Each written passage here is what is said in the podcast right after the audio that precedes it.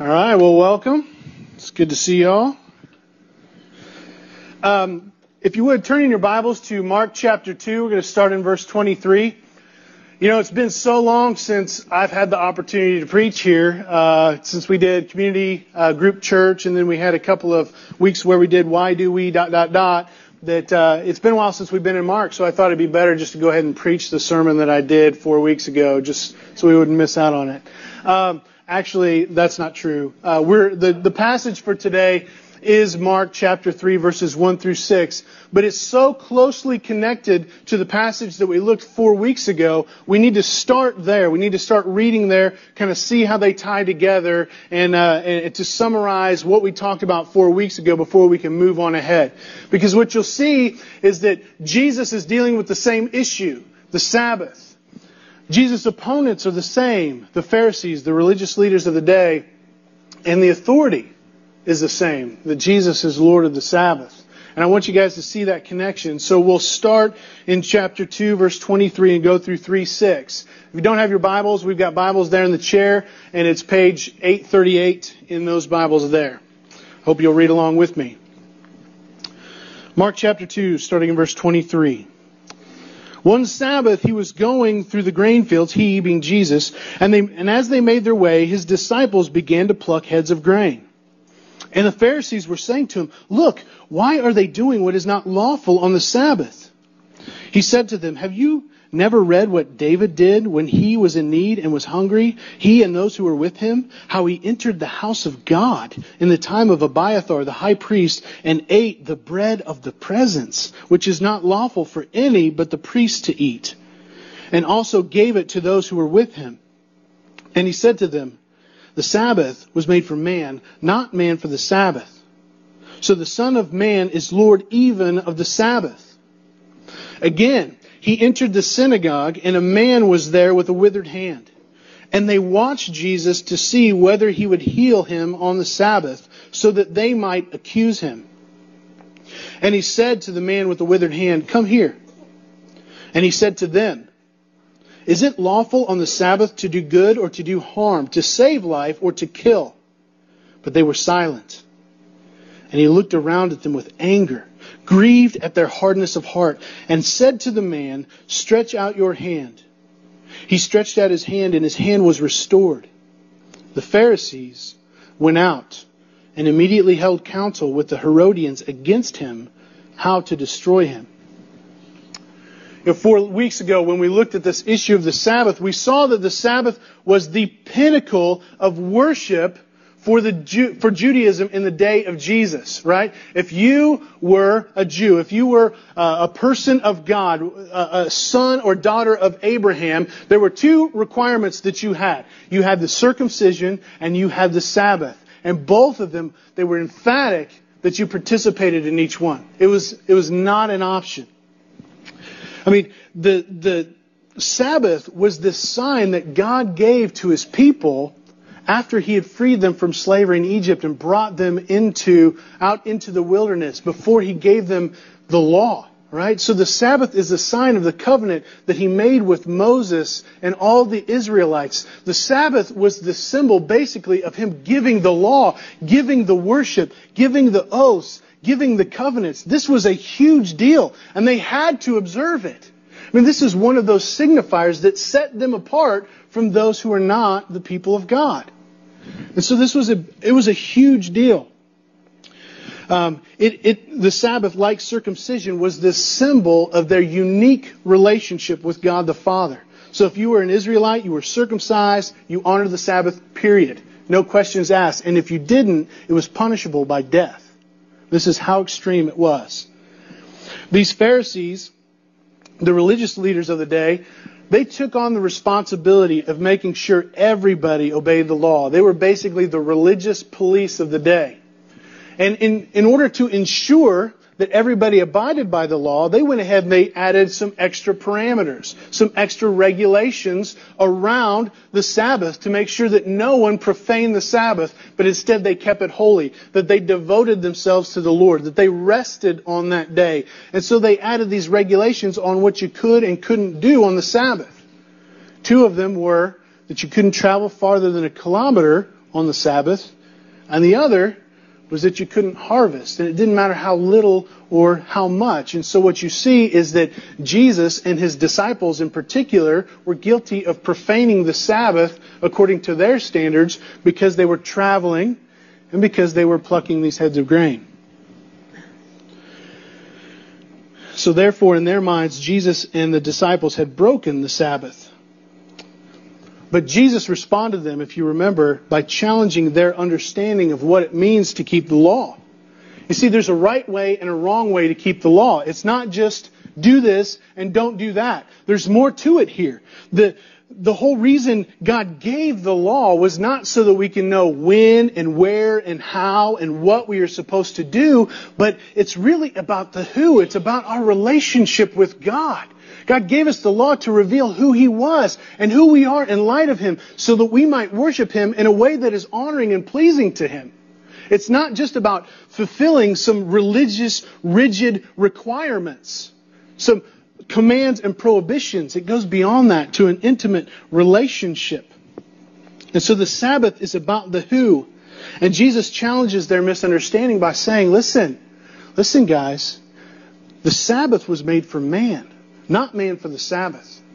So the, so the Son of Man is Lord even of the Sabbath. And in the process, he makes this bold declaration that they simply cannot and will not handle. He's making a, a declaration of his own deity. Jesus is saying that he has authority over the Sabbath. And this is a right that belongs to God alone. And to say that you have authority over the Sabbath is to say that you have authority over the Mosaic covenant. And to say that you have authority over the Mosaic covenant is to say that you have authority over the Old Testament law. But who has that? Who has the authority of all those things? Who instituted all of that? God. And so Jesus is in effect saying, I have all the authority of God. I am Lord even of the Sabbath. So in chapter 2, verses 23 through 28, Jesus is challenging their understanding of who has authority over the Sabbath. These Pharisees, these religious police, did not have authority over the Sabbath. The law itself did not have authority over the Sabbath. Jesus alone has authority over the Sabbath. And so today, into today's text, Jesus is going to challenge their understanding of what the Sabbath is even for. He's getting at the true purpose of the Sabbath. You see, there's a right way and a wrong way to keep the law. The law is centered on that relationship between the Creator and the created.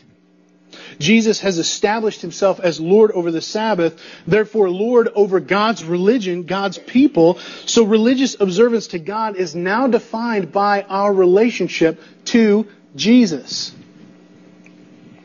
And you can be very religious and hate Jesus. So Jesus is forcing us to do two things today. First, we have to come to terms with the true purpose of religion. And second, we have to come to terms with what we think about Jesus. So let's look at the first issue, the, the true purpose of religion.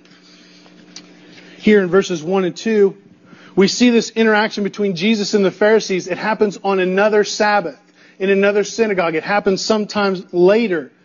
And we learn from Luke's account of this passage that that Jesus had done just as he had done so many times before. He went into the synagogue on the Sabbath and was preaching. He was teaching from the Old Testament of the things that concerned himself. That was his regular pattern. He's there teaching, he's preaching, he's proclaiming. It's not about healing and miracles and all this, but about a message, about the gospel of God.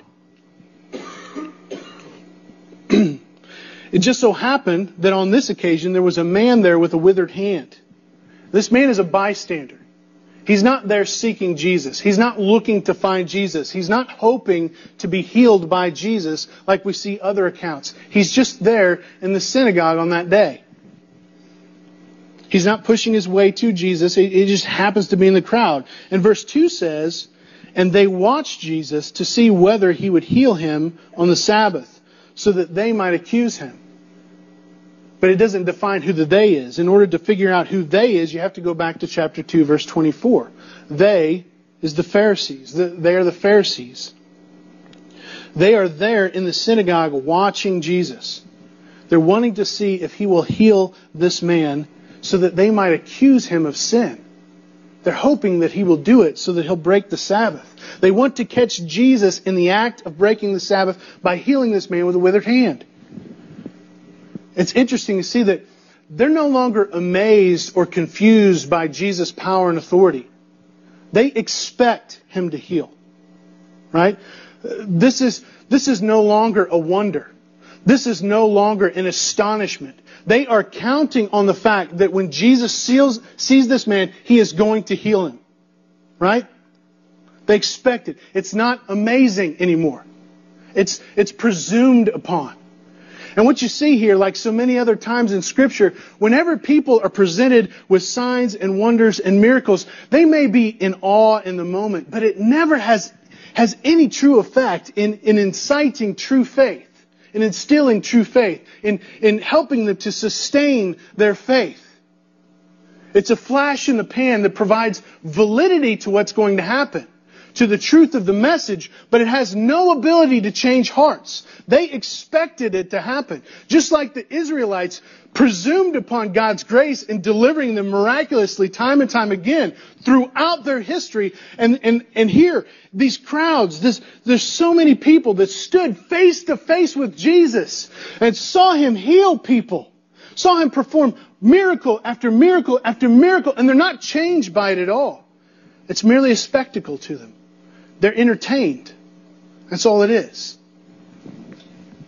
They're there not to believe in Jesus because they see these miracles. They want to see this miracle so that they can accuse him of sin. They're cold. They're hard hearted towards him.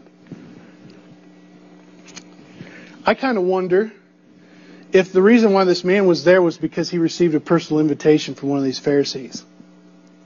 I mean, think about it. This guy's nobody. Yeah, he, he can't work.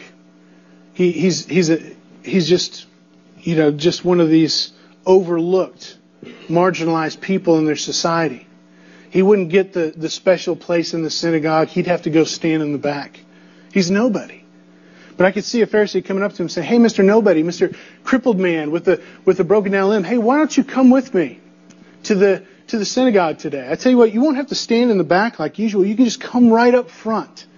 You can sit next to me in the best seat in the house and see everything, hear everything. How does that sound? Because they're there. They know that He's there. They see Him. And they're hoping that He's there because they want to accuse Jesus. They don't care about this guy. There's no concern for his welfare. There's no love for this man. He, they, he's nothing to them but a pawn just bait to entice Jesus into what they consider to be sin. That's all that this man is to them. In verses 3 and 4, Jesus said to the man with the withered hand, Come here. And then he turned to the Pharisees, and he says to them, Is it lawful on the Sabbath to do good or to do evil, to save life or to kill? Again, Luke's account makes it clear that the reason why Jesus calls the man with the withered hand to come to him is because he knew the thoughts of the Pharisees. He knew that they were trying to catch him in the act, that they were trying to accuse him of sin. They knew, he knew their thoughts. Just like we saw back in chapter 2, verses 1 through 12, when he Uh, when the man, the, the paralytic man was lowered down through the roof, right? And he said, your sins are forgiven. And, and the scribes were questioning Jesus in their hearts. Jesus knew that. And he said, hey, just so that you know that I have the power to forgive sins, go ahead and walk. Get up and walk. I mean, Jesus knew their hearts. He knew their thoughts. But let me ask you this. In the Old Testament, who is the one who can discern the thoughts and intents of the heart? God alone. Only God can discern the thoughts and intents of the heart. For example, in 1 Chronicles 28 9, David says to his son Solomon, And you, Solomon, my son, know the Lord, uh, the God of your father, and serve him with a whole heart and with a willing mind. For the Lord searches all hearts and understands every plan and thought. If you seek him, he will be found by you. But if you forsake him, he will cast you off forever. But here Jesus knows their hearts, just like in Luke chapter 2 verses 34 and 35 where Simeon prophesies of the baby Jesus that he is appointed for the fall and rising of many Israel, uh, many in Israel and for a sign that is opposed so that the thoughts of many hearts may be revealed. Jesus' purpose is there to divide between those who believe, those who follow, and those who reject. But Jesus knows their thoughts. Those who seek him will find him. But those who forsake him, that reject him, that turn away from him, they will be cast out forever. So our position before God is more than just doing ritualistic activities. It's more than singing songs. It's more than gathering on Sunday. It's more than reading our Bible. It's more than doing all these things. Uh, whatever our religion is, it's a matter of the heart. What is the position of our heart before God?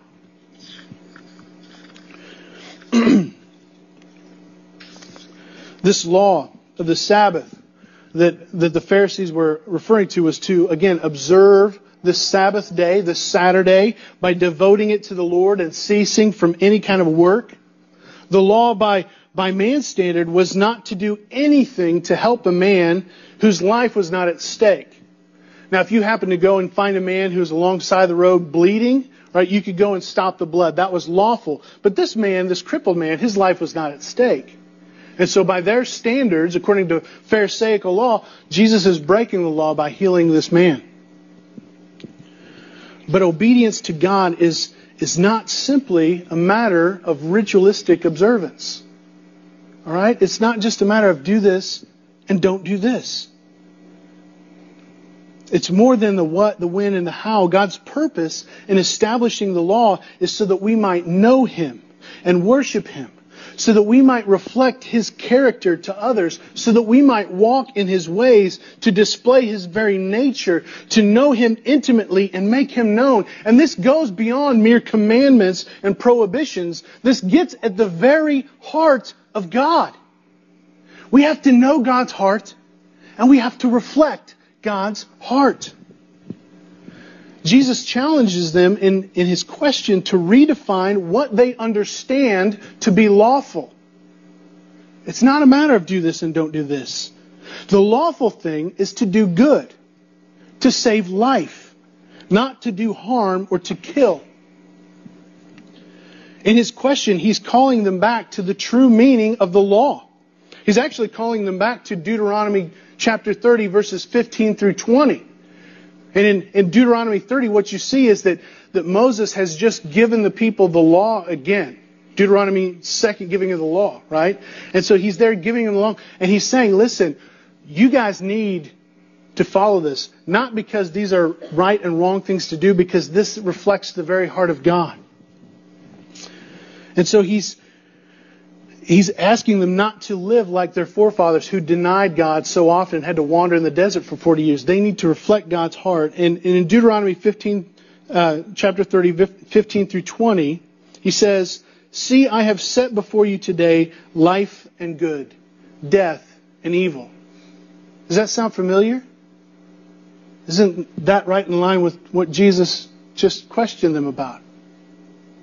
It says, If you obey the commandments of the Lord your God that I command you today by loving the Lord your God, by walking in his ways, and by keeping his commandments and his statutes and his rules, then you shall live and multiply, and the Lord your God will bless you in the land that you are entering to take possession of it.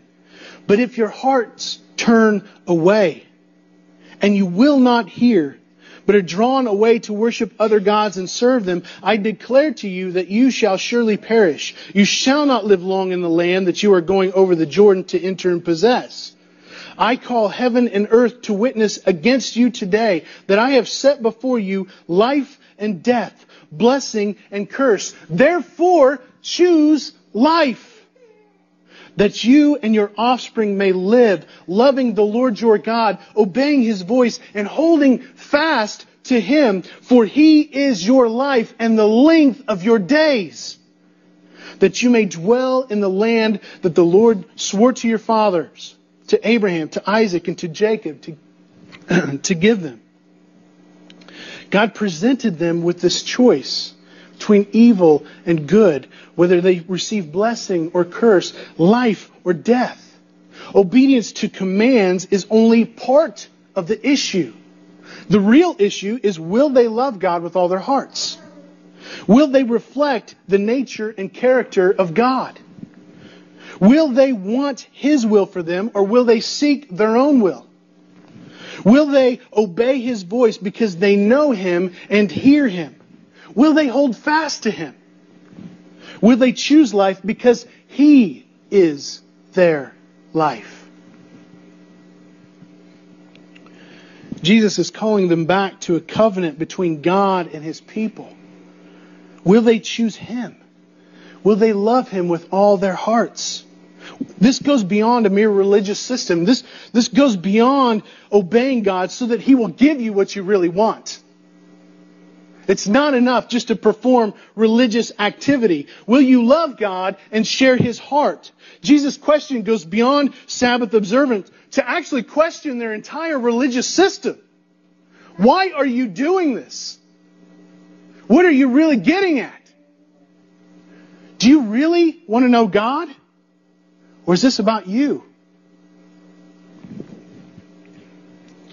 You know, any kind of religion that promotes self exaltation or self realization or self fulfillment or self actualization or anything that has self at the beginning of it does not reflect the heart of God. Faith and practice that is pleasing to God is focused on the glory of God and on the good of others. All right, where's self in that? I mean, isn't that the essence of the two greatest commands that Jesus gives us? That we are to love the Lord your God with all your heart, with all your soul, with all your mind, with all your strength. And the second is like it, to love your neighbor as yourself, right? Obedience to God isn't just rigidly sticking to the law, but being conformed to the heart of God. To seek what is good, to choose life. And you can't do that without looking to other people. So if you're here and you're thinking that this is just a time between me and God, and I just happen to be around other believers, you're missing the entire point. Faith is not just about the vertical, but also about the horizontal. You can't have it one way without the other. And this is why Jesus commends the high priest that actually broke the Sabbath by giving the bread of presence to David and his company. That's a good thing. He's seeking life. He's choosing life. He's doing what is good. That's commendable. And that's better than honoring some arbitrary code that, that is negligent of everyone else around me. But here's the thing. To be conformed to the heart of God requires a new heart. You can't do it on your own. You have to have a new heart. A heart that these Pharisees didn't have. That's even what Moses says in Deuteronomy chapter 10 verse 16 and earlier in Deuteronomy 30 in verse 6. He says that they need a circumcision of the heart. They need new hearts. And this is echoed over and over and over again throughout scripture. This is God's work to change our hearts so that we might walk in true obedience to His will. This is the work of the Holy Spirit within us. I mean, there are many passages that I could quote, but in Ezekiel chapter 36 verses 25 through 27, and this occurs after the Israelites had clearly broken that covenant in Deuteronomy 30. They've clearly abandoned God. God says this. He makes this promise. He says, I will sprinkle clean water on you, and you shall be clean from all your uncleanliness. And from all your idols I will cleanse you. And I will give you a new heart, and a new spirit I will put within you. And I will remove the heart of stone from your, fle- from your flesh and give you a heart of flesh. I will put my spirit within you and cause you to walk in my statutes and be careful to obey my rules. So what is required for obedience to God? a new heart. And who is it that gives you, that removes that heart of stone and gives you a heart of flesh? God does. And what's the result? That you will be able to obey God with a sincere heart. God's people, the Israelites, you know, despite all their efforts, they could not please God. No matter how much they tried, no matter how rigorously they attempted to perform religious rituals and uphold the law, they couldn't do it because their heart wasn't God's heart. If we're going to obey God in a way that's pleasing to Him, we need a new heart. They weren't concerned about God's glory. They weren't concerned about the good of others. They were only concerned about themselves and their standing, their glory. They, they, they, they were concerned about their desires, their position before others, their veneer of piety. And this is real attracting. And I wonder how many are here today just with that, that idea. I, I just want this veneer of piety rather than to have to, a new heart, to be changed by God. The only thing that can change that heart is the work of God in your own heart. So that you can turn from yourself to follow Christ. God promises that for our sake, God made him, Jesus, to be sin who knew no sin, that in him we might become the righteousness of God. It's through repentance and faith that in Jesus that we are given new hearts, that we receive God's Spirit, that through faith in Christ we become a new creation. We re- and now that veneer of obedience to the law is nothing according to Galatians 5 6, but only faith in Jesus Christ expressing itself through love. That vertical and that horizontal is, are there. We are saved by the grace of God to the glory of God for the purpose of extending God's redeeming love to others. And so if we lack love, we deny the very faith that we profess. It's not an either or. We can't just focus on the vertical to the neglect of the horizontal. And nor can we, can we just be socially active, focus on the horizontal, and neglecting the truth of God's Word and living in accordance to that. It requires both. We live for the glory of God and for the good of others. I mean, think about it. People are not going to be convinced of the truthfulness of our faith just because we are ritualistic, that we observe certain practices, religious practices. They're not going to be convinced because you show up here on Sunday morning. They're not going to be convinced because you try to uphold a certain moralistic code, right? That's, that's unimpressive to them. To them, they're just going to, you're just going to come off as holier than thou. But what they can't argue with is, is a deep relationship that we have between one another where love is thoroughly expressed, where they see the sense of belonging, where people come together that really have nothing in common but Christ, and that means everything. They can't deny that. Everything else doesn't matter. Your piety, you know, why you're trying to do things, and God is not impressed because you go to church or you sing songs or you try to uphold a moral code. But God is pleased, and people are convinced when we, through the work of the Holy Spirit, do what is good and we choose life so that the inward faith that we profess is demonstrated in outward action. You know, James Edwards says the test of all theology and morality, which is basically our faith, is either passed or failed by one's response to the weakest and most defenseless members of our society. You want to know what we believe, why we believe it, and, and how good of people we are? You have to look at how we love those who are marginalized and are neglected and are, are just forgotten by society. This is why Jesus was compelled to heal this man. In society's eyes, this, this crippled man was nobody. He couldn't work, he couldn't provide for himself. He was just a burden. But not to Jesus. Jesus sought good and he chose life. And this is why the Pharisees proved that their faith was useless because this man was nothing more than a pawn to them. They didn't display God's heart for this man.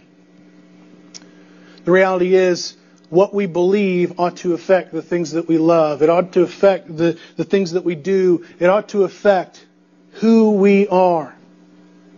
Right? If, if you the faith that you profess doesn't do that, how can you say it's a genuine faith at all? How, are, how we live and what we do ought to put the gospel on display. I mean, what does it matter? I mean, if, if it doesn't, what's the point of our religion? To feel better about ourselves? To have a friend in Jesus? To feel accepted? To take pride in our own morality?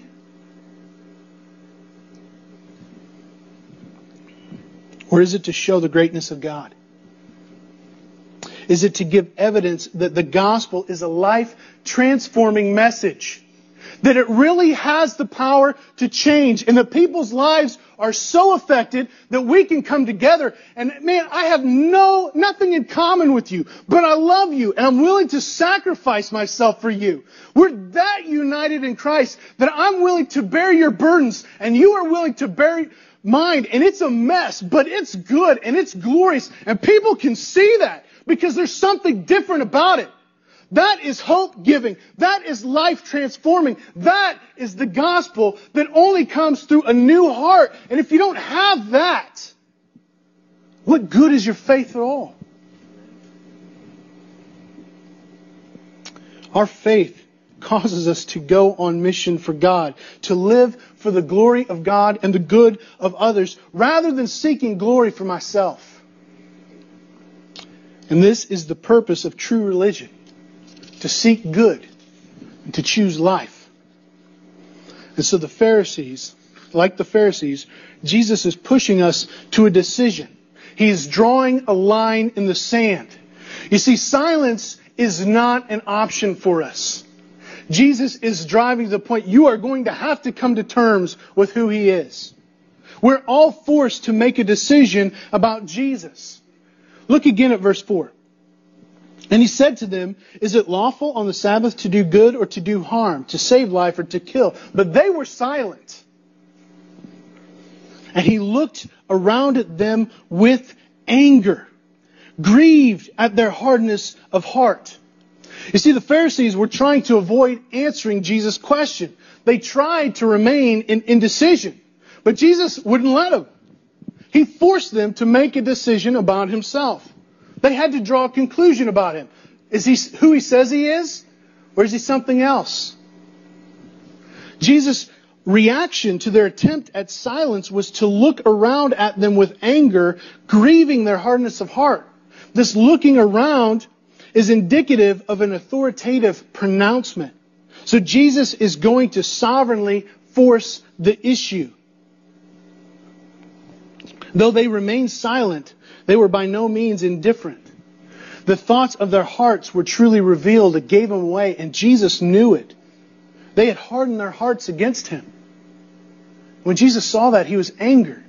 He was, he was righteously angry. There was no sin in his anger, but he was also deeply grieved. He was sorry that they had rejected truth time and time again. Though, although he had, had continually pointed them to the truth, they have hardened their hearts against him. And so you see that the hardness of the Pharisees is almost complete. It's interesting to see this, this digression. You know, they began just like the crowd, amazed and confused by Jesus' power and by his authority. But it didn't end there. Soon they began to question Jesus in their hearts, begin to wonder about him. And then they, they began to incite others to ask questions of Jesus directly. They, they questioned Jesus' followers, right? Hey, why, why is Jesus doing this? And eventually they began to question Jesus openly until you get to the point today where they so hated his answers, his responses, that they were ready to kill him. Here you have a biblical example of this downward spiral of unbelief. The reality is we don't stay neutral. We can't stay in indecision. We can't stay silent on the issue of Jesus. Right? You are either going to go towards him or you are going to go away from him. You cannot stand on some proverbial fence. Right? You're either going to hold fast to him or you're going to harden your heart against him. It's one way or the other. There are no other options, and the truth will be revealed. Verses 5 and 6 states, And Jesus said to the man, Stretch out your hand. And he stretched it out, and his hand was restored. And the Pharisees, they went out, and they immediately held counsel with the Herodians against him, how to destroy him.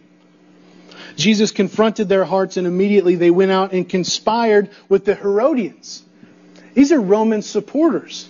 These are people that liked the fact that Herod was king because they were profiting from it, which basically means that they were vile traitors in their eyes, right? They were enemies to the Pharisees who were trying to uphold the true people of God. These people are selling out.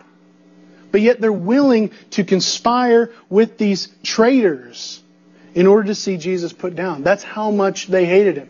They didn't just want him to leave town. They just didn't want him to shut up. They wanted to obliterate him. They wanted to annihilate him. They wanted him wiped off the face of the earth. Right? This is contempt. They hated him and they were willing to partner with their enemies to make sure that it happened. The amazing thing is that the, the irony of these Pharisees is just thick throughout Mark. It's unbelievable. You know, every time they try to accuse Jesus of something, they end up finding themselves guilty of the very accusation. I mean, in chapter 2, verses 1 through 12, they try to accuse Jesus of blasphemy. But because they were arguing against Jesus, they found themselves guilty of blasphemy against Jesus. In verses, chapter 2, verses 13 through 17, they charged him with carousing with sinners. But because they were self-righteous sinners, they were guilty of doing the same thing. Right? In chapter 2, verses 18 through 22, they claim that Jesus lacked devotion to God's purposes because he did not fast. When in fact, it was they who were blind to God's purposes and were unfaithful to those purposes. And then in chapter 2, verses 23 through 28, they tried to indict Jesus of breaking the Sabbath when in fact they were trying to be lords over the Sabbath. They didn't like that he was claiming to be Lord over the Sabbath because they wanted that for themselves. And then here today, they were trying to accuse him of working on the Sabbath because he was willing to do good and to choose life when they in turn went out on the Sabbath and began to plot to kill him.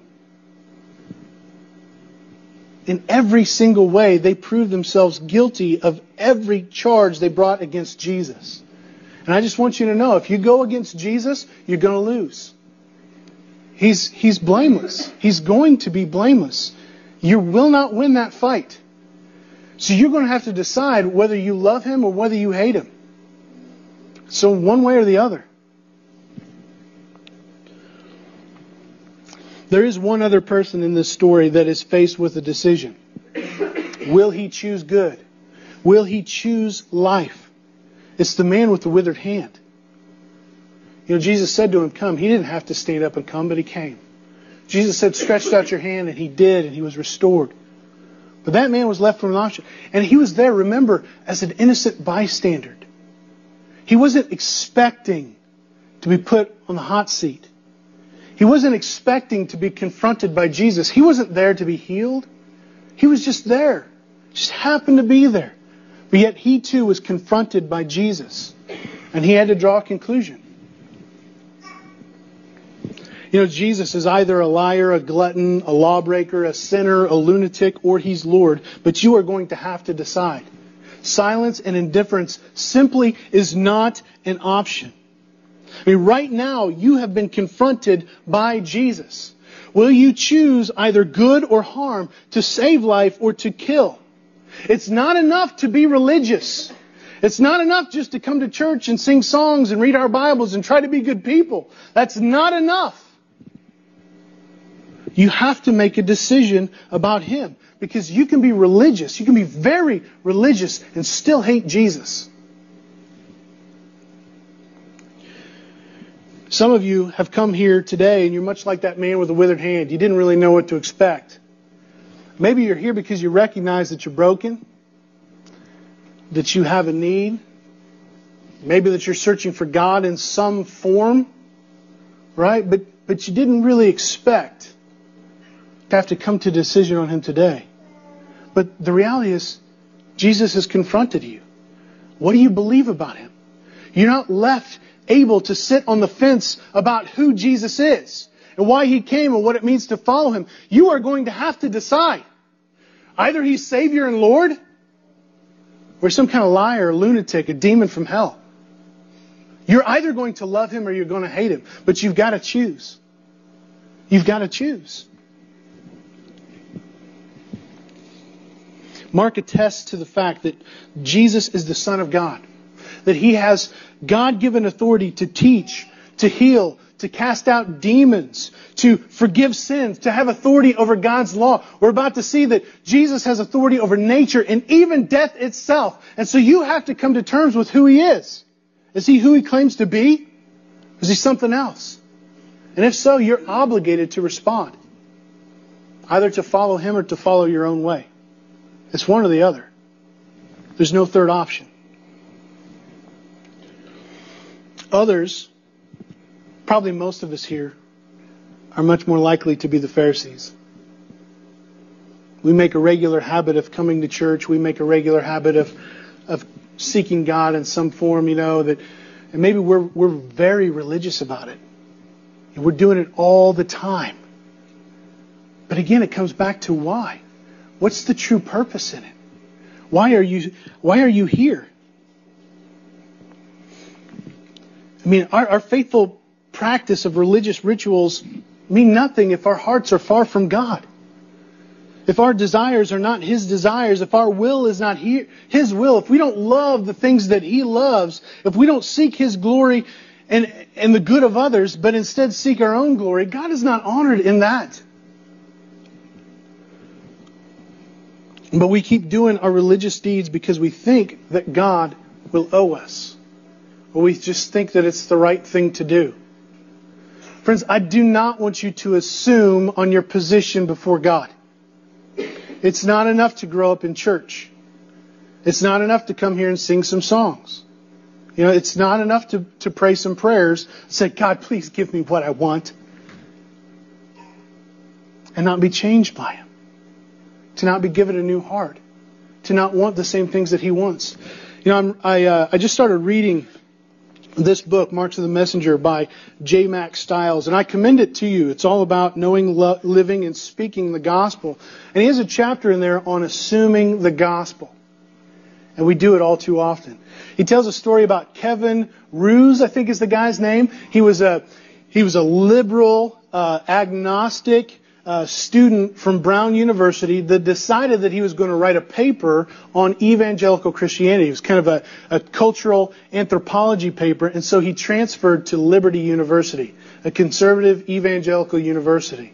And he went there, and people just assumed that because he went there, he was a Christian. He he walked the walk, he talked the talk, but they never asked him about the gospel. They never looked to see evidences of God's grace in his life. They end up like asking him to be prayer leader and to do all this thing. They, they were amazed that he could sing Jesus paid it all from memory. He didn't have to look at the words, so this guy has to be a Christian. When in reality, he wasn't. He didn't believe. And guys, that could be you. Honestly, that could be you. You've been confronted by Jesus right now. Is he Savior and Lord? But do you have new hearts? Is your affection growing to be more like that of God? Do you love the things that God loves? Do you want the things that God wants? Are you willing to lay down your life for the glory of God and the good of others? Or is this all about you? Is your life all about you? You've got to ask that question honestly, and you've got to come to an answer. Indifference is not an option. There is no third option. As we've seen, you can be very religious and you can hate Jesus. Don't harden your heart against him. Seek what is good. Choose life in Jesus Christ the Lord. There is no third option with Jesus. Either you're going to love him or you're going to hate him. Do you love him? Let's pray.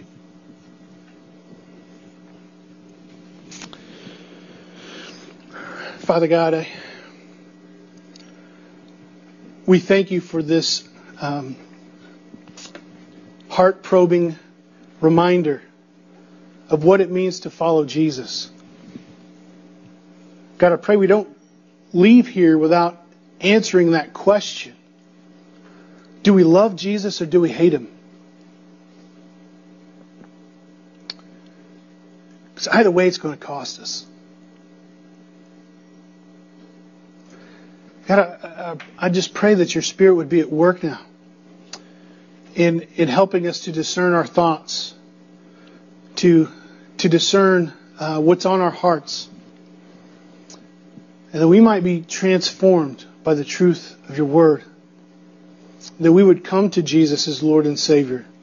That we would place our faith in Him. That we would love Him. That we would lay down our lives. That, and we would take up our cross and follow after Him. That we would not continue to seek our own wills, our own desires, our own glory, our own vanity. Because it's meaningless, it gets us nowhere. God, may we realize how we can be Pharisees, either Pharisees in legalism or Pharisees in licentiousness. And I pray that if we've gone to church for a long time, we've recognized that, you know what, I've never really placed my faith and trust in Jesus Christ, that we would do it today, that we would not remain proud. If we're here, we've never done that before. Now, this is an opportunity. This is your grace to us. We've been confronted by the Lord and Savior who stands willing to save us. So come and doubt no more. It's in Christ's name we pray. Amen.